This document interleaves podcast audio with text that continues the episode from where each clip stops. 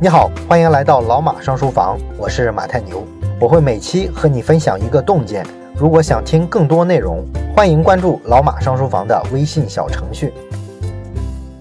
今天呢，我们讲一讲淘宝直播的带货网红啊，看看这些网红爆火的背后啊，能给零售业带来什么样的变革。其实呢，早先就有朋友啊让我聊一聊今年最火的带货网红李佳琦。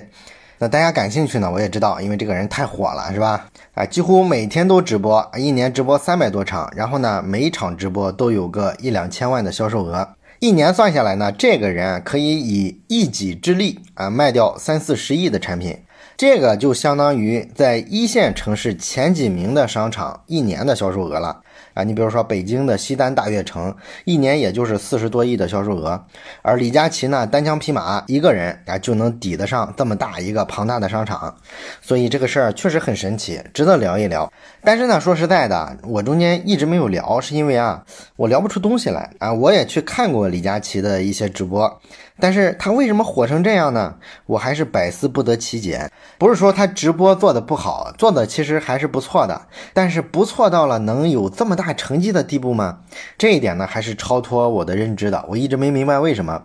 那么这一阵儿呢，我也上网查过很多所谓的研究李佳琦这个现象的文章啊，好多人啊都在看他的直播啊，研究其中的套路、方法、技巧。比如说啊，做内容的人可能会发现，哎，这个李佳琦直播策划的非常好，然后这个直播的节奏掌控的很舒服，包括说啊，他说话的风格女生很喜欢，然后这个直播过程中呢，会加入很多很有意思的、很好玩的花絮啊，并且呢，整个的直播过程中，什么形象啊、动作呀、口号啊、场景啊、道具啊，都保持是一个统一的视觉标识，所以呢，辨识度特别高。而做这个化妆品的人呢，可能会说：“哎呀，李佳琦以前就是线下的化妆品的销售，所以呢，他对化妆品的知识是超过百分之九十九的女生的。这个专业度确保他能成为意见领袖。他推荐的东西呢，别人就愿意买。啊，还有些互联网人呢，就从互联网运营的角度去分析啊，说这个李佳琦啊，不仅做直播，他还把很多啊直播中的小片段啊给他剪出来，放到抖音啊、微博上去传播。”每一个小视频呢，都是讲解某一种化妆品啊，这个呢有头有尾，实际上就是一个产品。另外呢，像他的这个小视频里啊，经常会找一些当红的明星来互动，那么这些呢就会带来一些流量啊，这是一个运营技巧。还有一些营销人呢说，这个李佳琦啊，他卖的这个产品啊，品类非常的聚焦，他自己就称自己是口红一哥啊，这个定位啊非常的精准，而且呢，他卖的东西啊，客单价一般不超过两三百块。还属于啊冲动性消费的范畴，所以说啊这都是销售上的成功。当然了，用户也有意见是吧？很多用户说呢，喜欢李佳琦是因为呢他很认真，推销口红的时候呢自己会在镜头前面反复的往自己嘴唇上去抹，而不是像一般的这种网红啊在手臂上蹭一下，给你演示一下这个颜色就拉倒了。这样呢，给女生的感觉很真实啊，能够直观的看到产品使用后的效果，并且呢，李佳琦啊，偶尔的还会去吐槽那些大牌啊，并不是纯粹的说品牌的好话啊，等等等等吧，各说各话啊，有各种各样的对于李佳琦的评论。那么大家说的对吗？当然是对的，是吧？嗯，每个人看到他成功的一面，然后总结出道理来，我们不能说大家错了。这些呢，也确实是李佳琦做的好的一些外在的表现。但是呢，问题就在于所有的这些东西啊，都聚焦在他是怎么卖货这个动作上啊，或者是研究他怎么策划一场直播啊，怎么有用户思维，怎么扩大他的传播势能，这全部都是战术层面上的动作。战术层面上的动作就意味着，如果你现在也开始做直播，开始要带货，你完全拷贝一套李佳琦的这套打法，也不见得能做出太大的名堂来。大家啊，盯着李佳琦都想通过直播卖货的时候啊，却忽略了一点，那就是李佳琦赶上了一个市场缝隙迅速扩张的过程。这是一个大局，你要是不考虑这个大局啊，只说战术层面去模仿他，那么你既理解不了，也复刻不了李佳琦的奇迹。我这周在讲刘润的新零售这本书的时候啊，突然想明白了这个道理。眼下的这个零售业啊，实际上正在变天，有一个典型的新零售的表现，就是流通链条在缩短，甚至出现了反向。啊，这是什么意思呢？意思就是说，传统的一件商品要到达消费者的手上，需要经过设计、制造、供应链、大商家、小商家、消费者这六个环节。那么每个环节上呢，都有大量的中间商，所以呢，商品到达消费者手上的时候啊，实际上是层层扒皮。一百块钱生产成本的商品，可能至少要卖到五百块钱。那么在新零售的时代呢，要求缩短或者是重构这个路径。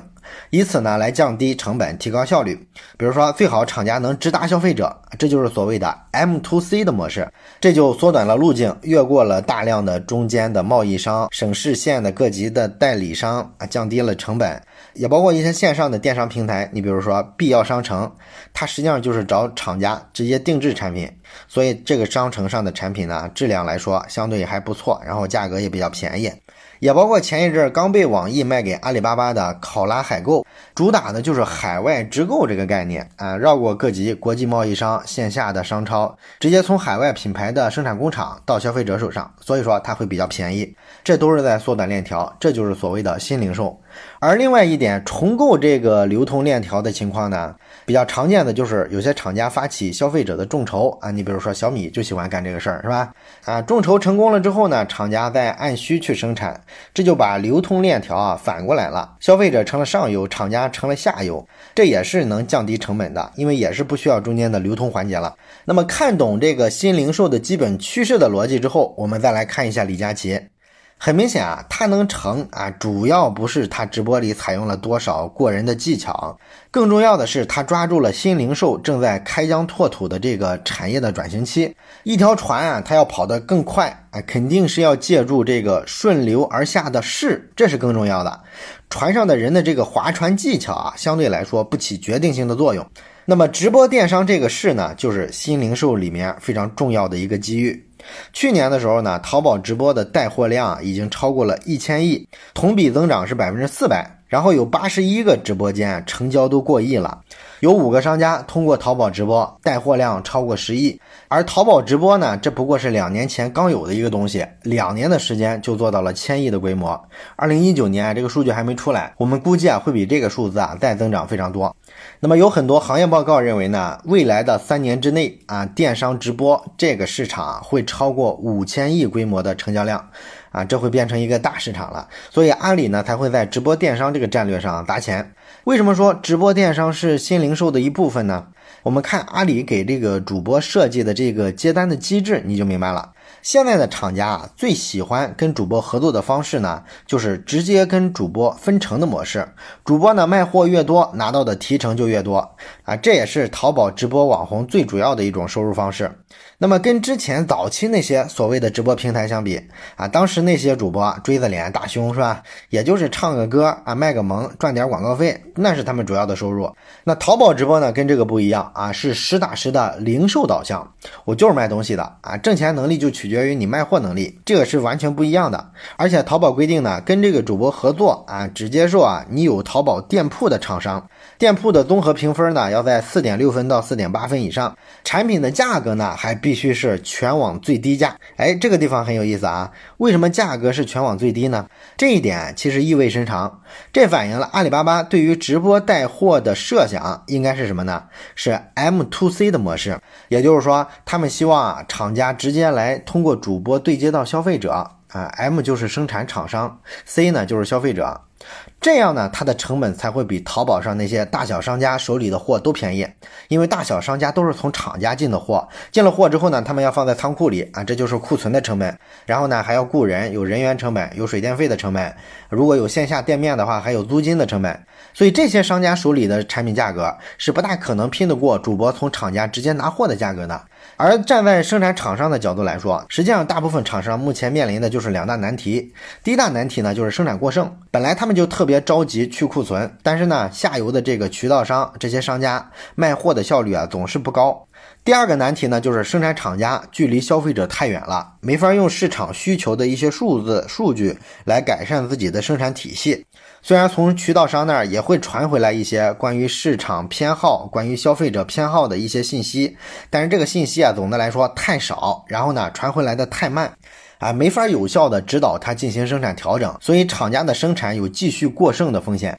啊，主要就是这么两个难题。那么厂家对接主播之后呢，实际上这两个难题呢，一定程度上都可以得到解决。主播带货啊，会以全网最低价给他砸下去啊，这样呢，带来的短期的销量就是效率非常高的。当然有人说你价格不是低了吗？那厂家也损失了一部分利润。实际上生产过剩的厂家跟一般的零售商的想法是不一样的，厂家是不太追求毛利率的，他们更看重的是毛利的绝对额。所以呢，你多卖啊，快些去库存，提高资金的周转率是他们考虑的第一要务啊。这就是为什么他们愿意跟主播合作，给他们更低的价格。另外呢，这个主播卖货的数据啊，也可以作为他们调整生产的一个参考。哎，主播的这个数据呢，比传统的商家啊来的更快、更准确，这个对生产厂家来说太重要了。并且我们前面说了，这个流通链条有可能反转的问题啊，未来呢也不排除大型的主播啊会发起粉丝众筹，让厂家呢按照粉丝们众筹的意愿来生产一款产品。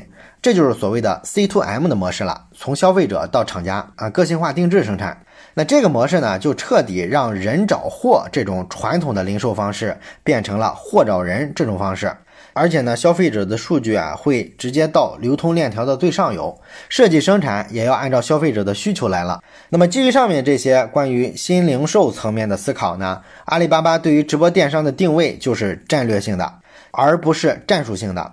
有一个证明呢，就是二零一八年李佳琦还没有现在这么火的时候，淘宝直播呢在阿里也不过是一个小产品线，阿里巴巴呢就已经让马云和李佳琦比赛直播卖口红了。所以呢，给的这个战略关注啊是可见一斑的。所以呢，我前面说了啊，如果你只是看李佳琦在技术层面做了什么啊，多么有产品思维，你是看不懂他为什么会这么火的。毕竟呢，做直播，你说很认真的、很用心的、很有用户思维的人也有不少，是吧？但为什么带货能力跟李佳琦比，一个天上一个地下呢？啊，这就不是战术层面能解释的了。李佳琦实际上两年前就开始做直播，也就是说，他跟阿里巴巴决定压住直播电商这个策略几乎是同时的。可能他意识不到这个背后啊有什么样的一个新零售产业转型的机会，但是呢，他却实打实的成了一个踩在风口上的男人，而这一点呢是没法复制的。这就是我对李佳琦带货能力的一个简单的原因的一个归纳分析，